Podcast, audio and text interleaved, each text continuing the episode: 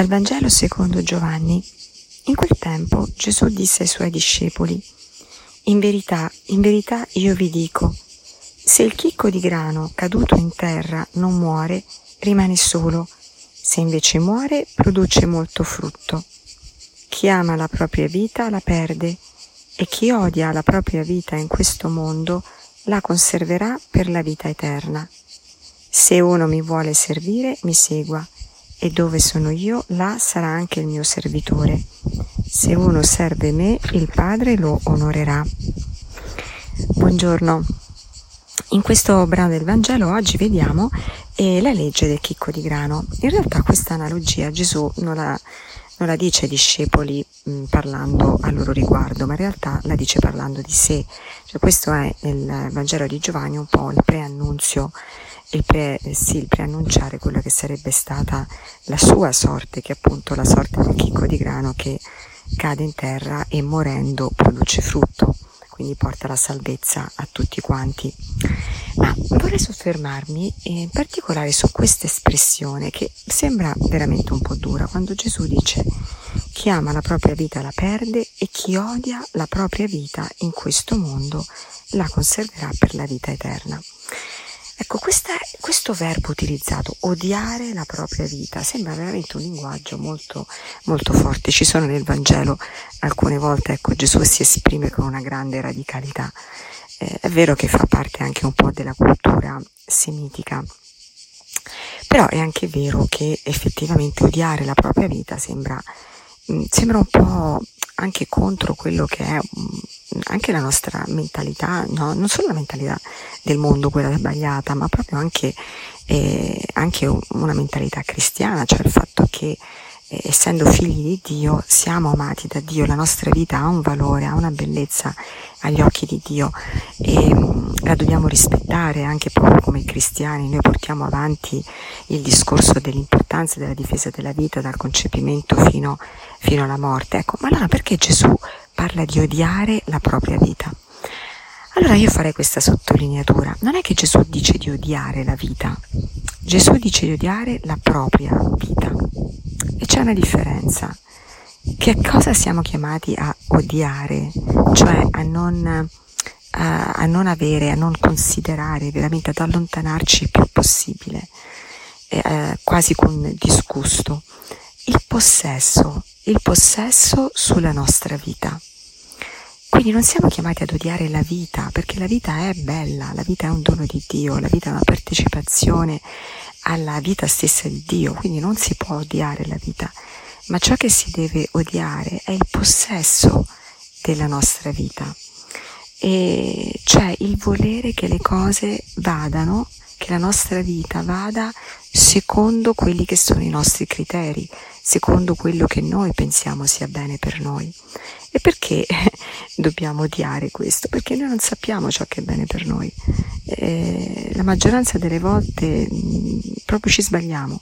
Eh, perché siamo eh, esseri peccatori, quindi il peccato in greco vuol dire sbagliare il bersaglio, cioè sbagliamo sempre. Eh, invece di trovare, di perseguire ciò che è buono per noi, alla fine perseguiamo sempre qualcosa che ci fa del male, come se prendessimo dosi di, di veleno ogni giorno. Allora ecco che Gesù ci dice odiate, allontanatevi il più possibile da quella mentalità, la mentalità dove siete voi a gestirvi la vita, dove siete voi a decidere appunto ciò che è bene, ciò che è buono per voi. E perché questo che cosa ci causerà? Prima di tutto ci renderà egoisti, cioè più ripiegati su di noi, cercare di capire e concentrarci solo sui nostri bisogni, senza poi veramente saper trovare quelli che sono i, i beni che ci che soddisfano poi pienamente questi bisogni e mm, la paura perché avremo sempre paura che qualcuno ci tolga quello di cui abbiamo bisogno e, mm, e quindi di conseguenza una mancanza di libertà. Allora ecco, questa alla fine poi non è vita, è un surrogato della vita, ma anzi è già una morte. Allora ecco questo che Gesù ci dice di odiare, quindi di distaccarci il più possibile ma siamo invece chiamati ad abbracciare la vita, proprio perché il Padre, un Padre buono, ad accettare dalla vita quello che ci viene dato ehm, perché in tutto c'è una benedizione, anche in quello che non sembrerebbe tale. Saper vedere la benedizione, come San Francesco, saper chiamare tutto fratello o sorella, persino la morte, ecco, quello ci permette di vivere la vita da riconciliati, di vivere la vita sempre nella gioia, sempre nella contentezza, sempre nella, nella, nella serenità, nella calma. Amare la vita allora vuol dire amare la sorgente della vita, che è Dio, e quindi sapere che da Dio riceviamo sempre vita e mai morte. E amare la vita vuol dire amare anche la vita degli altri, riconoscere la bellezza della vita degli altri, riconoscere i doni che gli altri hanno, che sono doni anche per noi. Quindi essere contenti del successo, della felicità, della vita degli altri. E quindi saper rinunciare anche alla propria vita, perché questa vita si manifesti eh, in una maniera ancora più piena. Oggi 10 agosto festeggiamo la memoria di San Lorenzo martire. Ecco, il martire è per eccellenza colui che ha odiato la propria vita, ma non perché appunto non, non ne riconoscesse il valore, anzi, proprio perché ne riconosceva il valore, ha voluto dire che Dio era così importante che lui avrebbe anche sacrificato il grande valore della propria vita per annunciare la grandezza di Dio, la bellezza di Dio e la bontà di Dio.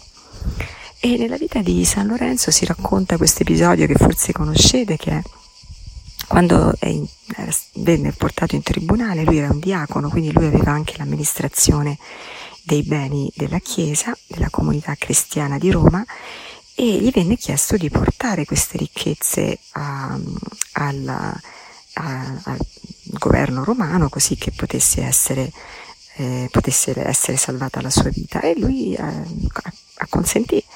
Eh, la sorpresa fu che quando eh, gli venne chiesto, appunto arrivò mh, al tribunale con le, le, ricchezze della Chiesa di Roma, eh, la sorpresa fu che queste ricchezze erano un, un gruppo di poveri, di, di, poveri uomini, di orfani, di vedove, di poveracci, di, di mendicanti. E, e alla domanda stupita no, del, um, di colui che lo interrogava, Lorenzo rispose proprio che questi erano i beni della Chiesa, i poveri, coloro che non avevano nulla.